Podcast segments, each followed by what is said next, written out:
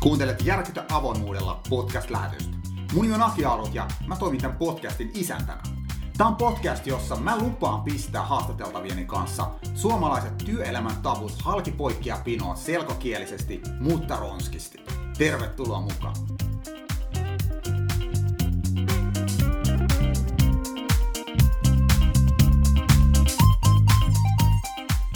Tervetuloa jälleen Järkytä avoimuudella podcast-lähetykseen. Ää, mulla on vieraana tänään Business Coach Oyn yrittäjä Tiina Ojala. Tervetuloa. Kiitos. Kiva oli tulla. Tulit vähän pidempään Lappeenrannasta, Joo, näin? kyllä. Aamulla varhain on lähetty ja päivä takana. Kyllä. Miten siellä itärajalla? Minkälainen fiilis? No kiitos, oli pakkasta vähän enemmän, mutta lunta satoi samalla tavalla ja työn merkeissä samoja teemoja kuin täällä pääkaupunkiseudullakin, että ei näe tästä Suomen poikki mentäessä miksikään muutu. Me ollaan vähän HRsta puhutaan tänään. Mm. Mielestäni aika mielenkiintoinen aihe, joka varmasti tuo PK-sektorilla niin tulee usein vastaan siinä vaiheessa, kun alkaa olla jo parikymmentä henkilöä talossa. Eli miksi tarvitaan HR-käytäntöjä ja, ja miten se HR eroaa esimiestyöstä. Mm. Kyllä, juuri ja, näin. Ja tuossa vähän ennen etukäteen kerroitkin, että ja tuottavuusasiat on mm. aika aktiivisesti framilla mm. ja myyntivaiheessa ja myös siinä vaiheessa, että halutaan oikeasti nähdä, että miten tämä työ näkyy siinä joo, tuottavuudessa. Joo, se on, äh, sanoisinko näin, että se äh, henkilöstökäytäntöjen arvo on aavistuksen ehkä hämärän peitossa tuolla pienyrittäjien kentässä. Ja sitä paitsi sitten tässä samassa yhteydessä sanon, että vaikka puhutaan pienyrittäjistä, niin kyseessähän on ne noin maksimissaan 50 henkilöä työllistävät yritykset, jotka ei välttämättä kyllä enää kovin pieniä ole, jos ajatellaan, että millainen joukko on 50 henkilöä vaikka tässä samaisessa salissa, niin se on aika monta päätä siinä. Että. Niinpä. Ja mm. sitten kaikki alat ei ole enää niin työvoimavaltaisia, että siellä voidaan tehdä, on automatisointia ja mm. muuta, että se bisnes mitä tehdään niin on jo merkittävän kokoinen. No kyllä, se alkaa olla jo niissä yrityksissä, joissa on joissain tapauksissa 10 tai sitten tämä maaginen 20 henkilöä, josta jo mainitsitkin, mikä laukaisee tiettyjä juttuja sitten Joo. myös täällä henkilöstön rintamalla. Niin kyllä. kyllä. Mm. Ja nyt Business Coach on ainakin yhtenä osa-alueena puuttumassa tähän epäkohtaan, että saataisiin tätä asiaa vähän parempiin kuntoon PK-sektorilla. Joo, kyllä. Että meitä on sellainen kokeneiden henkilöstöpäällikköjen verkosto. Ollaan isoissa yrityksissä kaikki työskennelty ja varmaan kaikilla meillä tällä hetkellä neljällä henkilöllä on se aha-elämys ollut, että aivan samat asiat toistuu tosin pienemmässä mittakaavassa niin täällä pienyrityskentässä. Ja meillä on kaikilla se tahtotila tuoda se meidän osaaminen sinne, nimenomaan sinne pienyrittäjäkenttään, missä näillä yrittäjillä ei ole joko aikaa, osaamista tai mahdollisuuttakaan palkata sitä lainausmerkeistä HR. Niin, ja siitä HRstä on tänään nyt tarkoitus puhua, että mikä ihmeen HR. Kyllä, onko nämä alipalveltuja nämä PK-yritykset? Onko niin, että kaikki konsultit on kiinnostunut tai coachit vaan palvelee isompia organisaatioita? No kyllä, joo osuit kyllä ihan niin napakymppiin. Et se on hämmästyttänyt ittenikin, kun yrittäjäksi lähdin aika reippaasti intuition varassa ja sitten vähän rupesin tarkastelemaan markkinatilannetta ja että ketkäs muut tällaista palvelua tekee, niin kyllä se enemmän on kohdennettu nimenomaan tuonne isoihin yrityksiin. Mutta kaikkein mielenkiintoisintahan se on siellä pienyrittäjäkentässä olla, kun pääsee, niin kuin puhuttiin äsken, niin omistajan tai yrittäjien kanssa justiinsa niin kuin miettii niitä aitoja asioita ja tekemään niitä reippaita ratkaisuja ja näkemään vielä ne parannukset varsin nopeasti sit käytännössä. Niin se on tosi palkitsevaa molemmin puolin. Mikä on uusi asiakaskeissi, niin minkälaista ikään kuin asetelmasta se lähtee liikkeelle paljon? No se valitettava monesti lähtee siitä, että on joku sotku tai joku tilanne päällä. No monesti se liittyy rekrytointiin, eli se, se yrittäjä itse miettii, että millä kummalla taas tämä rekrytointi hoidettaisiin. Se tuntuu aika isolta peikolta, mutta kun siihen tuodaan semmoinen systematiikka, niin se lähtee purkamaan monta muutakin asiaa ja sitä kautta lähtee sitten niin kuin sieltä eri henkilöstökäytäntöjä syntymään. Et sanoisin, että rekrytointitilanne on monesti se missä tapauksessa meiltä asiat lähtee liikkeelle. Se on vähän semmoinen sisäheitto tuote tai palvelukin, että, että jos te hoidatte homman hyvin, mm. niin varmasti löytyy muutakin tekemistä. Joo, ja kun se ei oikeastaan mitään suuria ihmekikkoja edes tarvitse, mutta siinä täytyy tietyt hommat olla hanskassa niin sanotusti. Toinen on tällainen lempilapsi kuin varhaisen tuen malli, mikä tulee tuolta tiettyjen määräysten kautta, mutta se kirjoitetaan tietysti sinne työterveyshuollon toimintasuunnitelmaan, mutta että se todellinen hyöty ei kyllä tuu sillä, että se lause lukee siellä toimintasuunnitelmassa, vaan että se viedään ihan oikeasti käytäntöön. Ja, ja sillä saadaan kyllä paljon euroja taas viivan alle sitten. Voisi kuvitella, niin aika paljon katsotaan, että ikään kuin täytetään ne lain vaatimukset, mutta mm. ei, ei ehkä mietitä sitä, että miten me voidaan ennaltaehkäistä tai oikeasti hyödyntää sitä mm. organisaatiota. Joo. Ja kolmas itse asiassa ihan, tässä on tosi hyvä tätä, käydä tätä keskustelua, koska tänään on ihan aito työpäivä tässä takana, niin nimenomaan se, että kuinka hyödynnetään, että, että mikä se keskus, kehityskeskusteluista se todellinen hyöty sille yritykselle on, että kuinka ne kannattaa toteuttaa, ei vaan sen vuoksi, että kaikki muutkin tekee, vaan että, että miten ne toteutetaan ja, ja miten ne hyödynnetään. Se on niin kuin se pointti.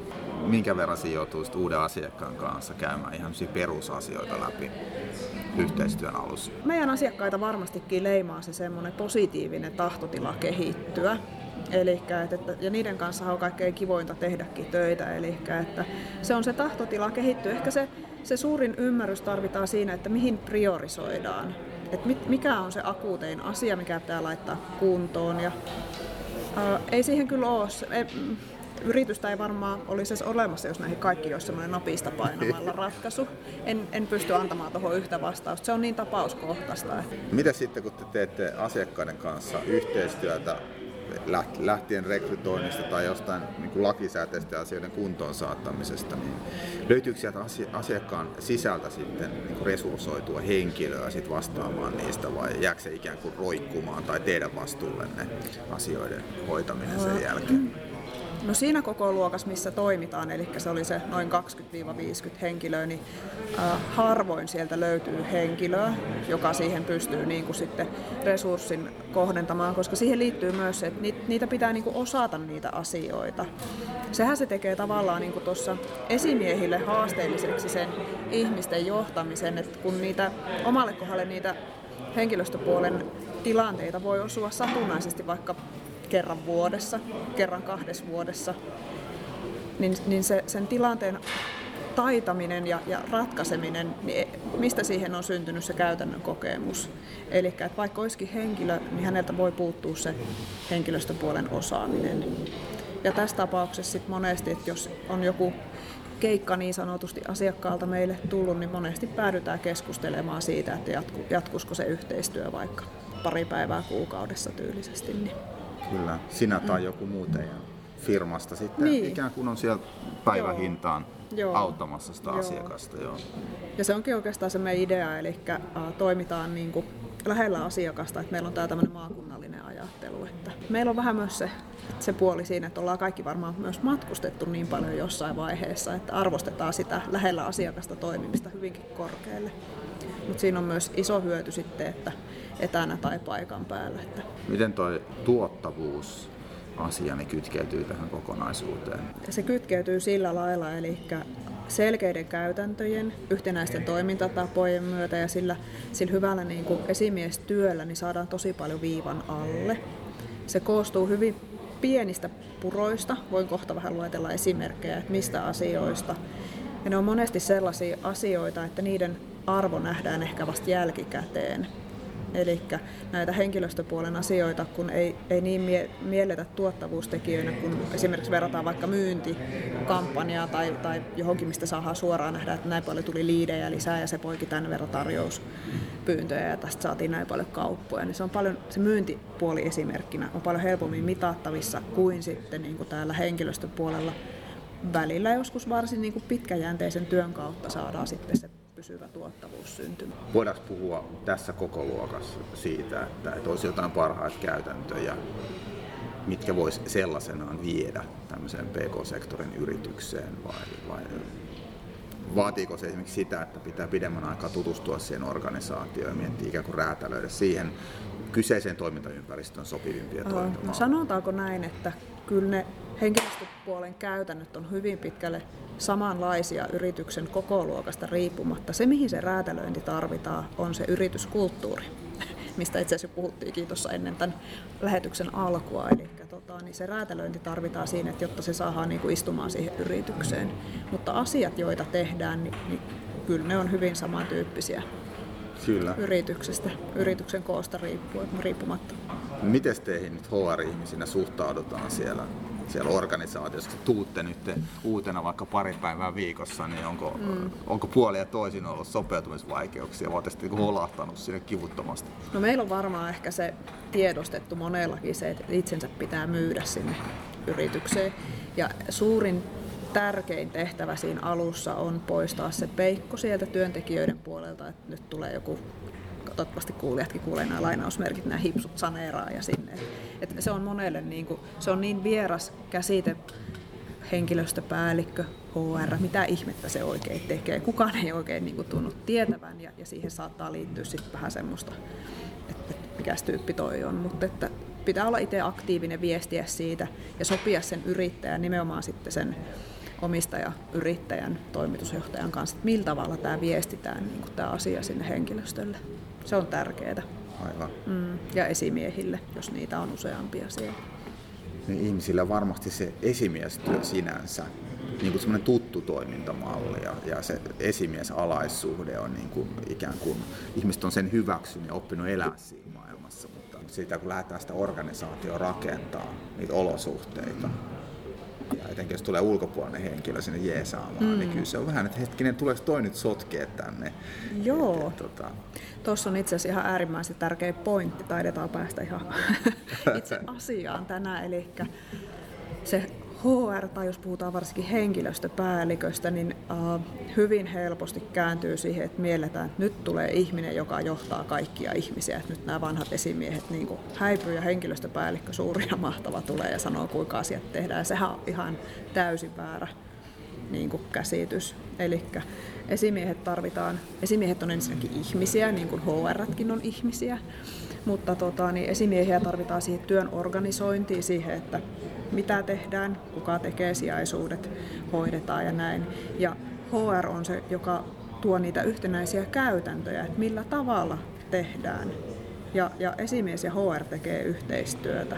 Parhaassa tapauksessa se työntekijä siellä sorvin ääressä niin se edelleen pääsee toimimaan siinä vanhassa tutussa asetelmassa sen oman mm. esimiensä kanssa. Se ei Kyllä. välttämättä millään tavalla negatiivisesti näy se, ne HR-käytännöt. Ehkä pikemminkin niin, että sillä esimiehellä on niin tavat ja enemmän aikaa myöskin keskittyä siihen. Kyllä, eli se mitä HR tuo sinne yritykseen on järjestelmällisyys, mm. selkeys, tasapuolisuus No tämä on tietysti sitten se, se tärkeä juttu, eli että jos on useampia kuin yksi esimies, eli että esimiehet toimii sitten yhtenäisesti käytäntöjen mukaisesti, mutta itse näen, että se on tavallaan myös sitä HRn perustehtävää huolehtia siitä, että esimiehet ymmärtää nämä käytännöt samalla tavalla.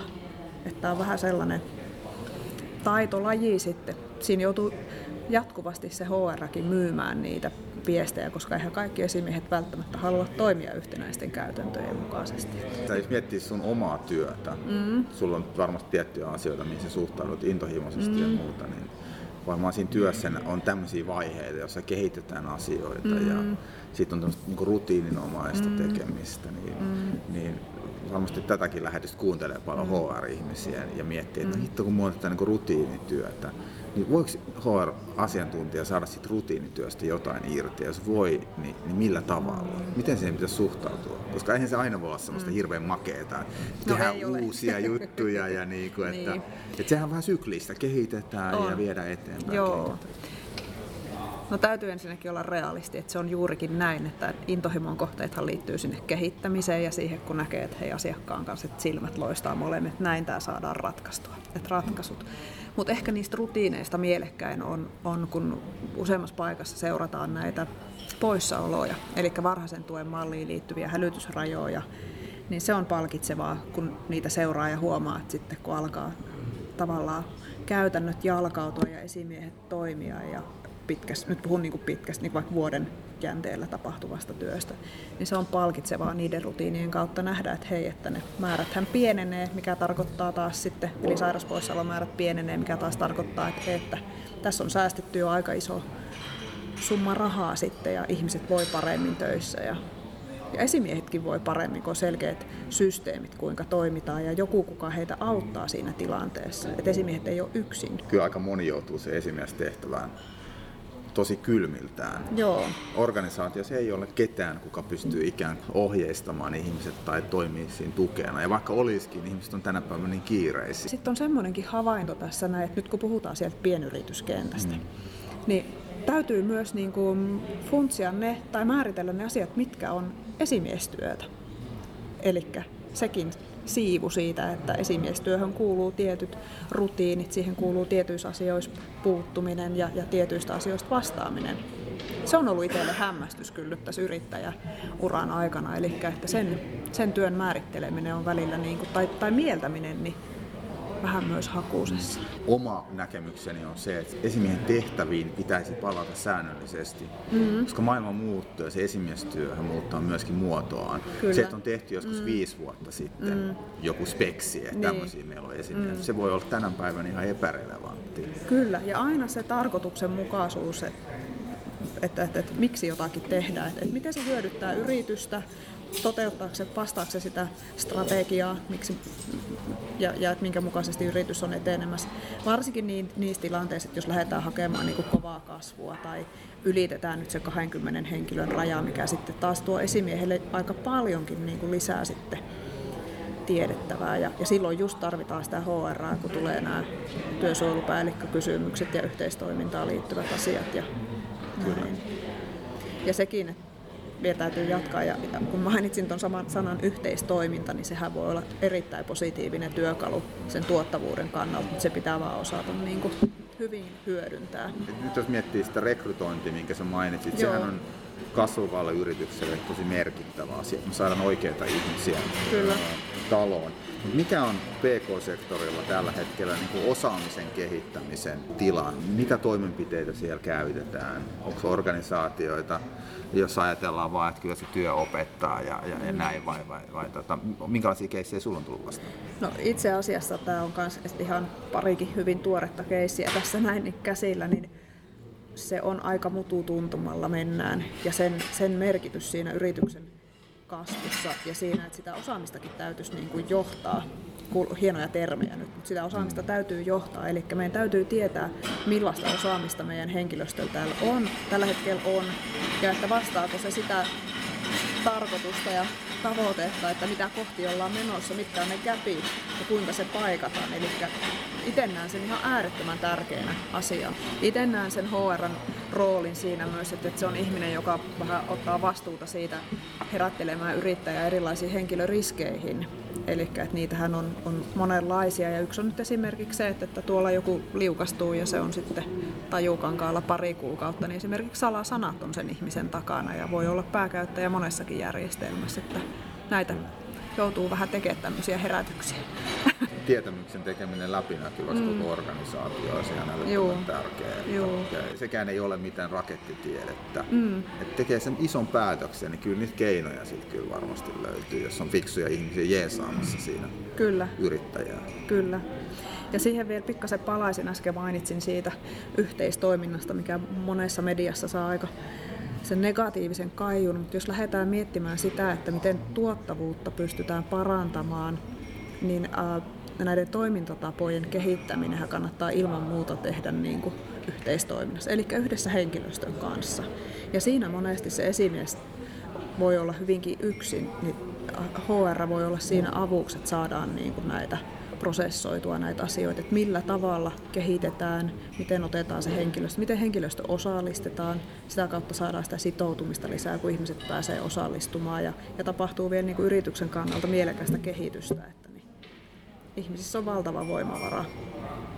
Se pitää vaan osata hyödyntää. No, jos sä esität jollekin asiakkaalle tämän mm. niin kuin sen yhteiskehittämisen merkityksen, mm. mitä se organisaatio hyötyy siitä, niin onko siellä jotain tiettyjä tyypillisiä vasta-argumentteja? Joo, ei sitä uskota ollenkaan. Joo, miksi ei uskota? No ei niitä ihmisiä saada mukaan, tai no on sitä yritetty, mutta ei se niin kuin johda mihinkään. Ja siis tämmöisiä joo, monenlaisia. Uh, mutta sitä varten, niin kuin äsken tuossa jo näytin, niin, niin on, on olemassa näitä keinoja, joilla sitten jatketaan keskustelua, eli mallinnetaan ihan euroina, mitä se tuo kehittäminen merkitsee, ja, ja sitten lähdetään uudelleen miettimään, että olisiko meillä niitä tapoja työstää asioita. Eli että sitten täytyy olla ihan tämmöisiä ryhmätyöskentelymenetelmiä tai muita, joskus joutuu tekemään aika paljonkin sellaista muutosviestintää ja sitä sen mm, yhdessä kehittämisen idean myyntiä sinne henkilöstön suuntaan. HR on paljon sisäistä myyntiä muuten, tarkemmin kuin ajattelee. Kaikki mm. kiristyksestä ja uhkailusta lähtien keinovalikoinnissa niin. melkein, että se on se vaikuttaminen. Joo, ja, vaikuttaminen. ja se vaikuttaminen mm. eri ihmisiin tapahtuu eri tavalla totta kai. Kyllä. Se aina, Kyllä. aina se sama tapa toimii. Tietysti toivoisi, että tuommoisessakin organisaatiossa niin sit herättäisiin siihen muutokseen mm. ennen kun sit ajaudutaan mm. kriisiin, koska mm. on sit se, siinä vaiheessa viimeistään, että ruvetaan hädissä, te, hädissään tekemään mm. asioita, mutta Joo. se ei välttämättä ole hirveän tarkoituksenmukaista. Ei, mutta sanoisin, että siis yrittäjät, joiden kanssa nyt on työskennellyt tai ylipäätään keskustellut tässä nyt yrittäjäuran aikana, niin, niin tota, on kyllä hyvin kehityshalusia ja kyllä se tahtotila on kehittää, mutta kun nyt vaan tavallaan puuttuu se osaaminen, että kuinka, että mistä lähdetään liikkeelle, mitä tehdään, että, että ei, niin kuin, ei leimata ihmisiä, että olisi niin kuin hankaluuksia pelkästään, vaan että, että se osaaminen puuttuu ja se, mutta tahtotilaa on kyllä kehittää. Se on hienoa. Mm. Onko se ollut helpompi ikään kuin käydä niitä keskusteluja sen yrittäjän kanssa kertomalla, että sä olet itsekin yrittäjä? Onko se niin kuin millään tavalla On, on. helpottamista? On, kyllä se helpottaa, joo. Ja kun siinä niin kuin, se, mikä on niin kuin tosi mielenkiintoista, niin uh, tämä meidän työhän yhdistyy monesti myös siihen, että millä lailla kumpikin myy. Eli siitä löytyy monesti se yhteinen nimittäjä, koska niin. kyllähän se jokaista yrittäjää kiinnostaa se oma myynti. Niin yleensä siitä kohdasta ollaan päästy sitten keskusteluissa etenemään, että no, no minkä takia myyntitiimissä joku asia tökkii ja sitten siellä vähän mietitään, että no se on aika paljon pois toi ihminen ja tuolla ei tunnu taas olemaan motivaatio ja toi kolmas ei ehkä osaa. No nehän on just sitä HR ajatellaan, että se HR-tekeminen on jossain niin kuin, niin kuin omassa. Mm. Niin, ja jotenkin mm. se on se niin kuin oma kokonaisuuksensa, mikä ei niin aidosti linkity siihen muuteen, mm. muuhun toimintaan, mutta sehän on tavallaan sen kaiken tekemisen sisällä. No se on se kaikki se ihmisiin liittyvä tekeminen. Niin, Joo, niin. Se on keljua ja itsekin välillä vähän väistelin koko HR-termiä, mutta on nyt siihen palannut, koska siinä on se ikävä kai, kun se mielletään, että se on kustannuserä ja joku mm. kuka miettii lounasseteleitä ja tykypäiviä ja parkkipaikkoja, mutta sehän on todella kaukana siitä, että mietitään aidosti, että millä ne että on oikeat ihmiset oikeassa paikassa tekemässä oikeita töitä, niin, niin siinä sitä riittää. Mutta mä uskon, että se osittain se mm. negatiivinen kalski on myös ansaittua.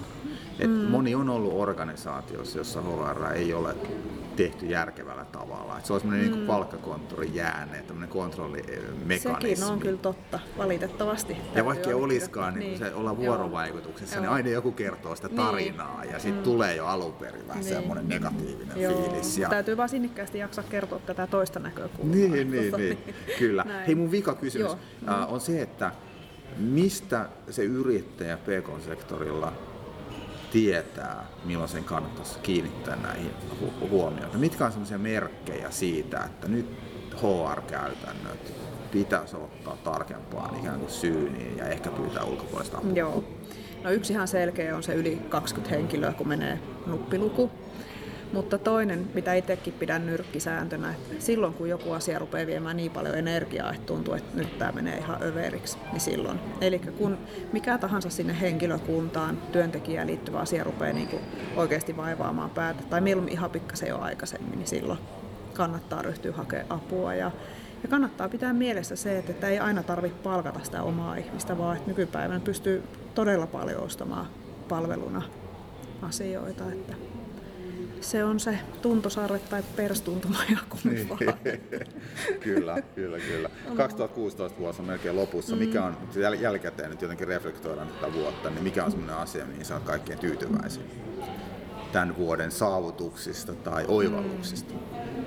Kaikkein tyytyväisin on siihen palautteeseen, jota yrittäjiltä tulee. Se tämä voi kuulostaa kliseeltä, mutta se kun asiakas saa jonkin asian ratkaistu ja se on aidosti tyytyväinen, se tuntuu tosi kivalta. Voin jakaa tuon ajatuksen ja mm. lukitaan toi vastaus. Joo, lukitaan vaan. Mm. Hei, kiitos Tiina mm, mukavasta kiitos. juttutuokiosta ja toivottavasti oli antoisa Helsingissä vierailu ja kiitos myös kuulijoille. Tämä on itse asiassa tämän vuoden viimeinen podcast ja katsotaan mitä kivaa me keksitään ensi vuoden aikana. No niin, kiitoksia ja hyvää uutta vuotta kaikille. Kuin myös. Kiitos.